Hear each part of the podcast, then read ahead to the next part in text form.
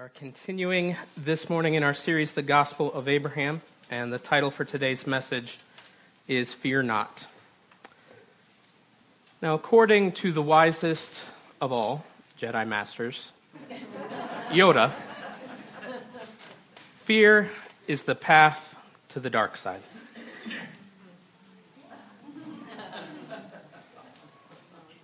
In all reality, fear is something that we all face. And fear is often very real.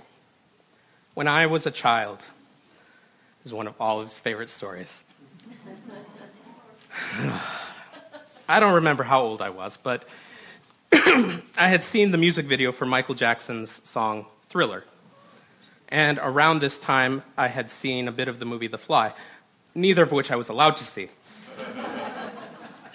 These two things scared me so bad that for a long time I could not fall asleep unless I was underneath the covers.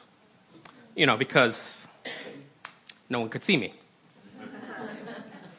Well, I shared a room with my older brother, and we had bunk beds, and I slept on the top bunk.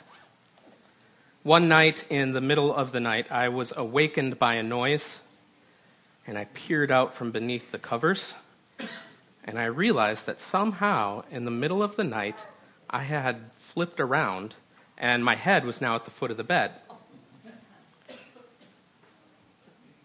This is where the ladder was. And someone, a dark, mysterious, hooded figure, was staring right at me. So I dove back under the covers. Again, can't see me. After a moment, I peered out again, still there couple more times under the covers, peer up, nope, still there. Finally, I mustered all my courage. And I decided, I'm going to hit this person. so I reared back and I slapped as hard as I could. Bam! I slapped the wall.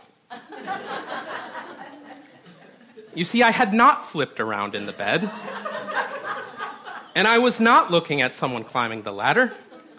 I was looking at my own shadow against the wall. And so, after apologizing to the rest of the family that I had now woken, I struggled to fall back asleep because sometimes fear is irrational and not real. Let's read Genesis 12. Please do not use any of these fears against me. I no longer sleep under the covers, just in case you're wondering. Genesis 12, 10 through 20. Now there was famine in the land, so Abram went down to Egypt to sojourn there, for the famine was severe in the land. When he was about to enter Egypt, he said to Sarai, his wife, I know that you are a woman beautiful in appearance, and when the Egyptians see you, they will say, This is his wife. Then they will kill me, but they will let you live. Say you are my sister, that it may go well with me because of you, and that my life may be spared for your sake. When Abram entered Egypt, the Egyptians saw that the woman was very beautiful, and when the princes of Pharaoh saw her, they praised her to Pharaoh, and the woman was taken into Pharaoh's house. And for her sake he dealt well with Abram.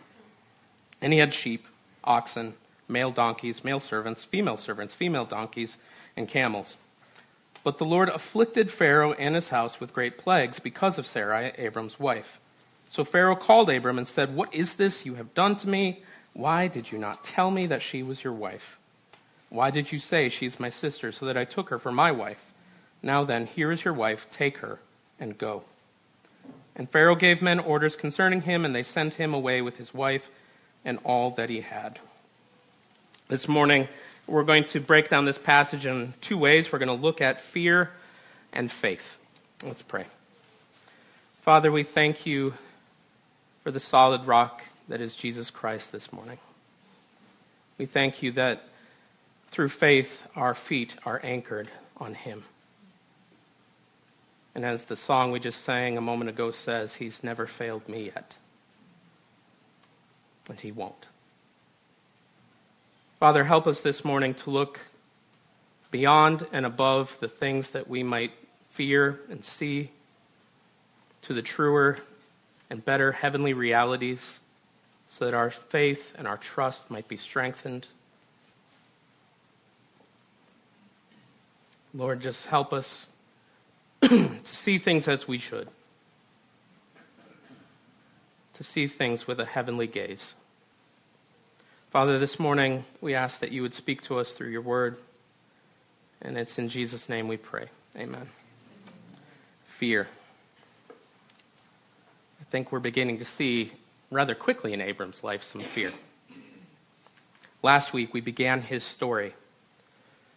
Abraham, who at this time in his life is known as Abram, God calls him to leave his home, to leave his country, to leave his family to leave all that he had known and go to a place that God would show him. God promised to bless Abram and make his name great. He promised that through his seed, his offspring, the nations would be blessed. And we learned how this is fulfilled through Christ as this blessing has now been extended to Gentile and Jewish believers alike all who would believe the gospel of Jesus Christ through faith. So Abram went, and as the letter of the letter to the Hebrews shows us, he did so by faith. He took God at his word, that through him the promised seed would come, and he obeyed. Abram was promised a family, but he had no child and he was old, and his wife was barren. He was promised a land, but he had no soil of his own to cultivate. He lived with promise, but he was still waiting. Remember, he was 75 years old in the passage we read last week. He's still waiting. He was promised blessing, but as we've read today, he experienced famine in the land. Now, it's often in these moments when all hope seems lost when we despair and we see that we have nothing in and of ourselves to offer God, that God works. He shows his faithfulness. Verse 10 tells us that there is famine in the land. Canaan is a unique land. It only has two rainy seasons, and the failure of either of these seasons would be immediately felt especially in a dry region like the Negev, where Abram was. Now, I think when we think of Israel, often, you know, we, we think of things like the land flowing with milk and honey, all that kind of stuff.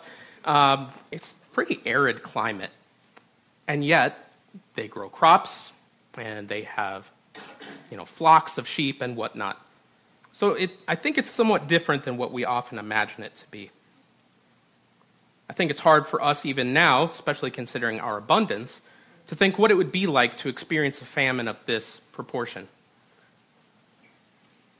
But during a time like this, when there was no means of bringing food from a great distance, people had to depend on the annual harvest or their flocks for food. And so this was a time when famine was a very real threat to life. And so it would not have been uncommon for people to sojourn to a place like Egypt, where the Nile River was, uh, for food during a famine. Famine is a reoccurring theme in the Old Testament. Famines are at times the direct result of divine judgment on God's people because of a specific sin of the people or the rulers. During David's reign, Israel experienced a three year famine because of the sins of King Saul during the reign of King Ahab, there was severe famine in Samaria because he had built a temple to Baal. This was certainly one of the ways that God dealt with his people in the Old Testament. It was part of the curse of the Old Covenant for not obeying God. But more often in scriptures, famines were not a result of God's direct judgment over specific actions of sin, but more so because of the broader curse of the fall. Genesis 3 tells us that not only was mankind cursed, but so was the entirety of creation. And now the ground would not produce like it did before the fall. Famines are part of the natural world under the broader curse of the fall. Because of the continued effects of the fall, famines, pestilence, drought, and other natural disasters are still a part of the world that we live in. It rains on the just and the unjust. And Sometimes it doesn't rain on the just and the unjust. And so while we might still experience famines and pestilence, droughts, and whatnot, new covenant believers can be assured that this is not God's direct judgment upon his people for individual actions of sin or disobedience. Jesus took our judgment upon himself, and there now remains no judgment for us. But it is the result of the fall, and it is that broader curse of sin still in this world. We also see, looking throughout the scriptures, that God often orchestrates events in such a way that famine is used as a means to steer his plan forward.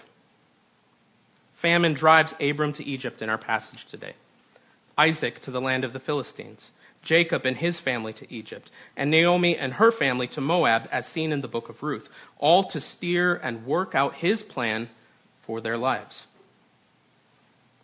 This famine is the beginning of Abram's fears. The time between Genesis 12:4 and 12:10 is unknown. It could have been a number of weeks, could have been months, could have been years. But Abram seems to be losing sight of the promises of God. And as we're going to see over the next few weeks, this is kind of a pattern in his life. He makes the logical choice to him to sojourn to Egypt for a time. There's food there, and he is afraid of starving to death. And so Abram makes this decision to head to Egypt, but there's a problem beginning to surface. He's fearful, and his fear is escalating. I'm just going to say this Abram is not a good husband at times. Ladies, be careful if your husband ever says something like this to you. Abram says to Sarai, I know that you are a woman beautiful in appearance. He's laying it on thick. and when the Egyptians see you, they will say, This is his wife. Then they will kill me, but they'll let you live. Say you are my sister, that it may go well with me because of you, and that my life may be spared for your sake. Now, in Minnesota, we have a word for this. We would say Uff'da. In case you're wondering, that's U F F apostrophe D A. And this is the word you use when words don't really do, when you need just a sound. You can thank the Norwegians. So, what is he thinking? Well, Abram is anticipating that when they get to Egypt, things are going to go bad. He's going to have some trouble. So he devises this deceptive scheme. Now, there's partial truths to it. Sarai was indeed a half sister. Let's note, it was a very different time. Actually, in Abram's culture, before you know, being called out, bizarrely enough, it was considered kind of a point of status if you were married to your half sister. I don't get that, but. But this is a sort of half lie. But none of that really matters because he is being deceptive. He is trying purposely to deceive to save his own skin. And to make matters worse, he's putting his wife in harm's way to achieve his own protection. He's afraid of losing his life, but he doesn't seem too afraid for Sarai. He doesn't seem too afraid of her being sexually exploited or of her dying. I don't know if Abram was aware of it, but there was a story in ancient Egypt called the Tale of the Two Brothers. And this story describes Pharaoh falling in love with a married woman, taking her into his house and having her husband killed. Whether he knew this story or not, it's, it's not hard to imagine rulers taking whatever they want and removing anything or anyone that might get in their way. David.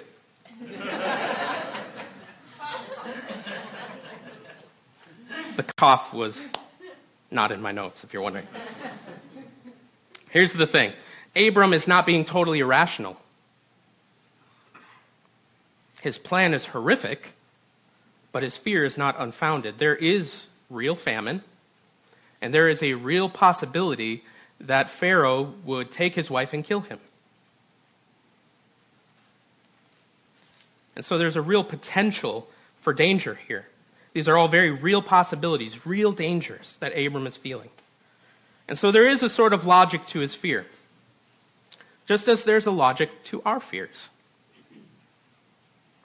Fear certainly can be very irrational, but most of us, when we are afraid, we have very rational reasons as to why. There are real stresses, real circumstances, real problems, real dangers that we face. But it's how we handle these very real possibilities that will affect our peace and our security. Abram was being driven by fear. He wasn't trusting God's promises, which included provision and protection. When fear is driving, our trust in God takes a back seat. Now, what are some things that might cause us to fear today? Well, I think the list really could be kind of endless, so we'll, we'll keep it short. We fear things that threaten our security and our future. A very prevalent one right now might be war, or the outcome of political action or elections, our jobs, the status of our bank accounts. These outside forces threaten the assurance that we have of a peaceful and prosperous future. We fear things that threaten our physical well being, our health, and our safety. We fear disease. We fear sickness. We fear at times the status of our relationship with God. Have I outsinned His grace and His forgiveness? Have I obeyed all the things that He wants me to? Is God, is God displeased with me for some reason? We fear what others might think of us, our reputation. What does so and so think of me? And they only see me as a failure. We fear for the future well being of our children or loved ones, their health, their education, and the decisions that will affect their future. Should I vaccinate or not? Should I send them to public school or not? How do I protect them from making sinful choices? Side note Parents, let's not parent based solely on our fears. Let's teach our kids that God is indeed in control in these areas. So do as you feel led in these things and trust the Lord. Trust the Lord with your family. Now, we struggle in this. That's, that's normal. The struggle is normal we all do at times. And so I just want to remind you, as the book of James says, there is more grace. There is more grace. These are all real fears. Some of them are founded in real things, and others are the way we perceive things. Some rational, some irrational. But either way, fear can drive us. A fear driven life seeks security, but it is a security outside of what God provides. We see that in Abram's life. It is a security in self. And so it seeks comfort, it, it, it seeks protection, but it's self protection. And so fear drives us further and further into ourselves. We fear any type of suffering, and so we seek to avoid anything that is discomforting or difficult. A fear driven life seeks to answer all these things in one's own self rather than finding peace and security in the only place we can actually truly find it God. Fear causes us to look less toward God. And it treats all these concerns as more important and bigger than they actually are, and sometimes as though they're ultimate. It reminds me of Psalm 10, which we looked at a couple of years ago. I hope you remember every word I said in that message. I don't.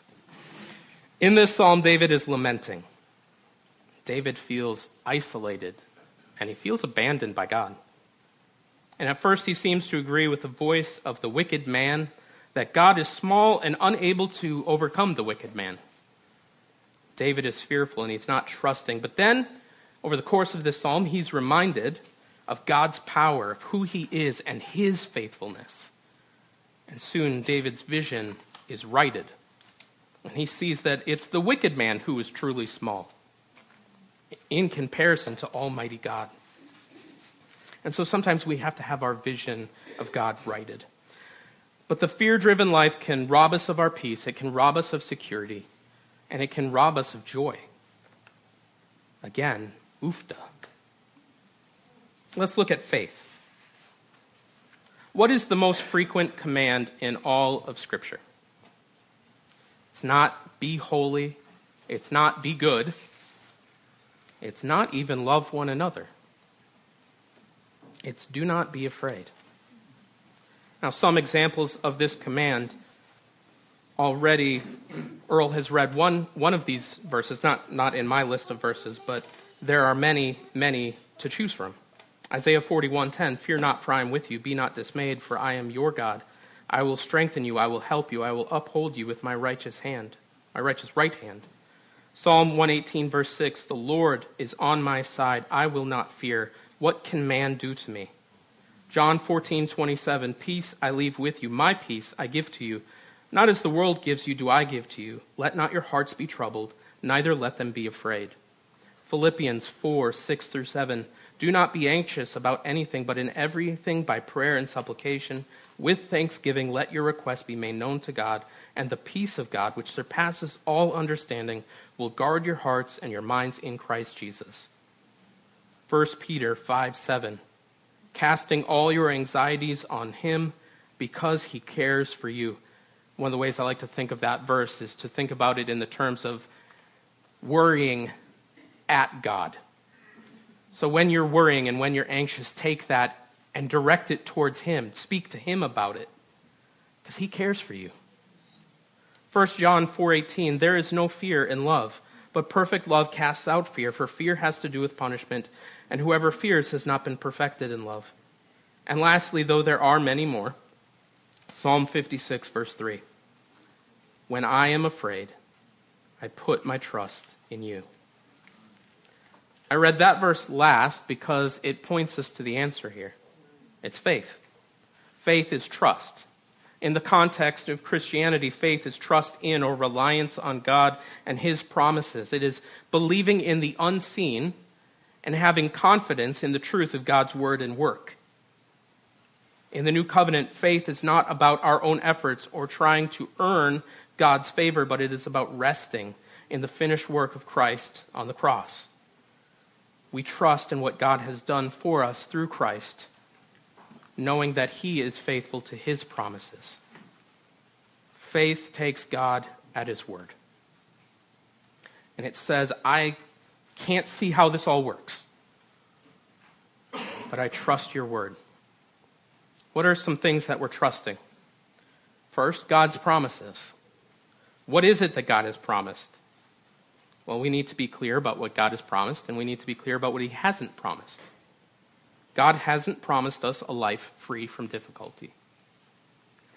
He hasn't promised a life of comfort and safety.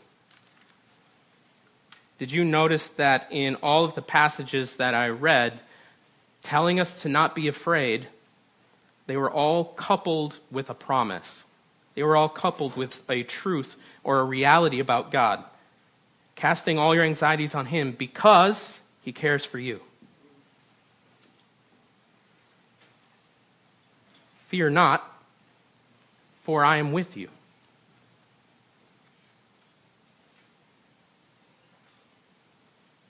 He has promised us peace. He has promised us His presence. He has promised us eternal security in Christ, and of course, so much more. Jesus promised his peace will be with us. We read it a moment ago from John 14. Peace I leave with you, my peace I give to you. He's promised us his presence as well. Matthew 28, verse 20. And behold, I am with you always to the end of the age. And elsewhere, he promises us that his Holy Spirit will be in us the Apostle Paul promises us that nothing can separate us from the love of God in Christ, not even death. And though we're not promised security in all things in this life, we are promised an eternal security that cannot be shaken. Romans 8, 39 through 30, 38 through 39. For I am sure that neither death, nor life, nor angels, nor rulers, nor things present, nor things to come, nor powers, nor height, nor depth, nor anything else in all creation will be able to separate us from the love of God in Christ Jesus our Lord. Fill in the blank there a little bit. What, what falls into those categories, uh, or what, what misses in those categories? Is it, um, you know, Who gets elected? Is that not covered there? It says powers, says things to come, things present. None of these things can separate us from His love. Philippians 1 6, and I'm sure of this, that he who began a good work in you will bring it to completion at the day of Jesus Christ. Jesus began this, and he's not going to leave you. And right now, Jesus is interceding on our behalf. Hebrews 7:25 Consequently he is able to save to the uttermost those who draw near to God through him since he always lives to make intercession for them. These are amazing promises. Second, we can also trust in God's sovereignty over all things. God is in control. God doesn't create the evil and suffering in the world. That's sin. Sin does that. But God is orchestrating all things for our good and His glory. So, whatever befalls us in this life, He has permitted. I love chapter 7 of the book of Daniel. In that chapter, Daniel sees a vision vision of things to come. And he describes himself as being afraid and that he trembles, he's alarmed, he's fearful. And the way that I like to think of it, I know it's not described in the scriptures this way, but I imagine it as though Daniel is seeing this vision of the coming days of several kingdoms that rise to power and fall on this massive big screen TV. They're terrifying uh, rises to power and the, the wars going on and all of this displayed right in front of him in vivid high definition. now imagine this big screen is split in half. And so what Daniel's seeing of these kingdoms and what's to come is on the bottom half of the screen. And on the top half of the screen, he sees what's happening in the throne room of heaven. And what happens there is this Daniel 7, 13, and 14. I saw in the night visions, and behold, with the clouds of heaven, there came one like a son of man. And he came to the Ancient of Days and was presented before him. And to him was given dominion and glory and a kingdom, that all peoples, nations, and languages should serve him. His dominion is an everlasting dominion, which shall not pass away, and his kingdom one that shall not be destroyed. So he sees all the things happening in front of him that are causing him to be fear to be fearful and be alarmed but then he sees something that is just truer and better he sees a truer and better reality that is over and above what is visible. He sees that god's kingdom is not shaken by these alarming things. He sees a vision of god's sovereignty and the rule and reign of our king jesus. When we trust in the promises of God and His sovereignty over all things, we are trusting the true reality over the visible reality. Yes, what is visible is often real, but the true reality, the heavenly reality of God's power, His reign, is greater. And so while Jesus doesn't promise us that this life will be easy or comfortable, that will be safe and secure in this life, he does promise that his kingdom is an everlasting kingdom and that he has overcome. John 16, 33. I have said these things to you that in me you may have peace. In the world you will have tribulation, but take heart. I have overcome the world. And so Jesus is able to promise peace in the midst of the storm because he controls the winds and waves. He promises eternal security when we face all the uncertainty of this life because he's in charge. And he spoke these very, the very world into existence. And he holds you in the palm of his hand. And so Jesus has promised his very presence with you, even when you feel alone. When fear threatens to de- just to drive your life and to deprive you of joy and, and satisfaction in God, remember the truer reality. Remember Christ's love for you. This is a love that dispels fear. His love and peace are the antivenom to fear and worry. Remember 1 John 4:18 says there is no fear in love. Perfect love casts out fear. And his love is still casting out fear today. So when we understand and embrace God's love for us, we can find comfort, we can find peace in his presence. We can trust that he's always with us, protecting and guiding us. The answer for fear, the antivenom, the right medicine is to rely on the love of Christ. And so I pray, as the Apostle Paul prayed in Ephesians 3, that you would understand the breadth and length and height and depth of his love, to know the love of Christ that surpasses knowledge, that you may be filled with all the fullness of God. Now, in our passage today, we have seen that Abram forgot this. He forgot this. He forgot God's promises. What happened next? Well, it might not jump off the page immediately to us, but God was with Abram and Sarai the whole time despite Abram's lack of trust. Some weird things kind of happen as a result of all this. His wealth increases. Somehow God uses this to further his plan. But Abram nearly lost his marriage, and with it, the covenant promise of many descendants. But in the end, what we actually see is that the Lord was protecting his servant and the promised seed. And he afflicted Pharaoh's household Though Abram failed, God was with Sarai, and he rescued her himself. Abram receives a rebuke. And it's interesting that in this story, the rebuke comes from Pharaoh, a pagan king. He sends them back on their way, and Abram is noticeably silent. We also must note that Abram's struggle with fear will rear its ugly head again. Genesis 20, when a nearly identical situation unfolds, he does the same thing. Because the reality is, we all struggle with fear, and we continue to struggle with fear. We struggle with doubts, and we, just, we struggle with sin, sometimes in reoccurring ways. But the answer doesn't change, despite ongoing struggles. Trust in the indwelling power of Christ and his love for you. Continue to look to Jesus landing this message. I stated last week that the story of Abraham is not the story of his sacrificial obedience, but it's the story about God's covenantal commitment to fulfill the promises of God that he has made. It's the story about God's faithfulness to Abraham, yes, but also God's faithfulness to his word, God's faithfulness to his covenant, and ultimately his faithfulness to send the promised seed, Jesus Christ. In Abraham's story, we are reminded that our foibles and failures, grievous and tragic though they may be, do not define our usefulness to God. Indeed, God seems to be specially drawn toward the weak, the struggling, and sinful.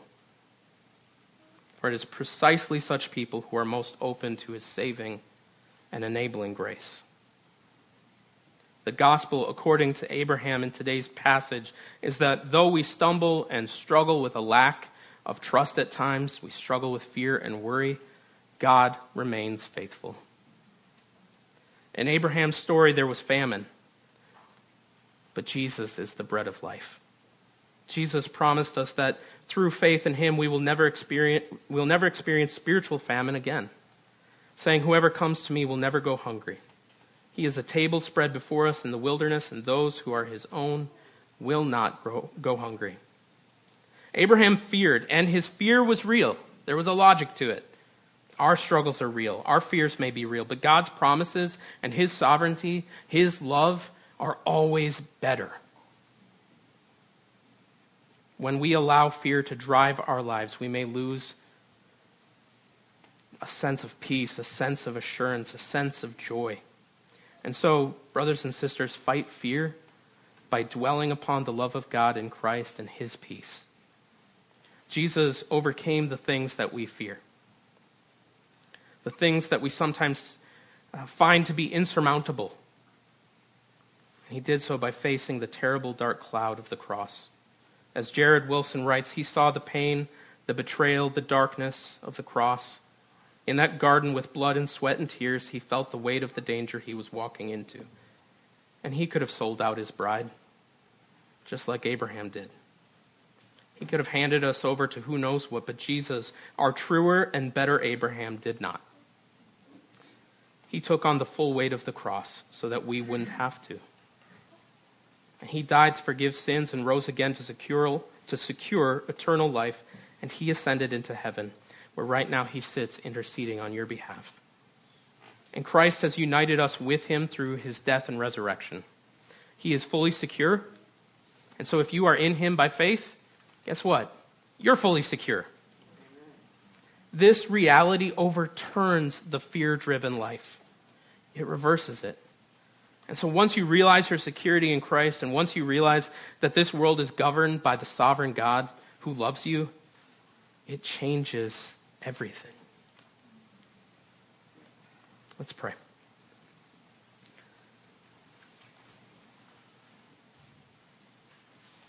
Heavenly Father, we thank you for your love that you poured out to us and for us in Christ Jesus when you sent him to take our place on the cross. We thank you that we can trust your promises. We can trust your faithfulness even when we are not faithful. We can trust in your reign and your rule even when we make a mess of things. Because you have not failed and you won't. We thank you that your love for us is secure, your love for us is strong. And we thank you that you rule a kingdom that will not be shaken. And that, as the psalm says, you look at the kings and their plans and you laugh. And while these realities seem big to us now, we know that in the end, you win and that there's nothing that the enemy can do that will rob you of your victory, that will defeat you in any way. But our future is secure. And Father, if there is anyone here who is struggling with worry and fear, I just pray that you would remind them of your love, remind them of your peace, remind them of your faithfulness, and encourage their heart today strengthen their heart today. I ask that your love would just continue to dispel the fear. In Jesus' name we pray. Amen.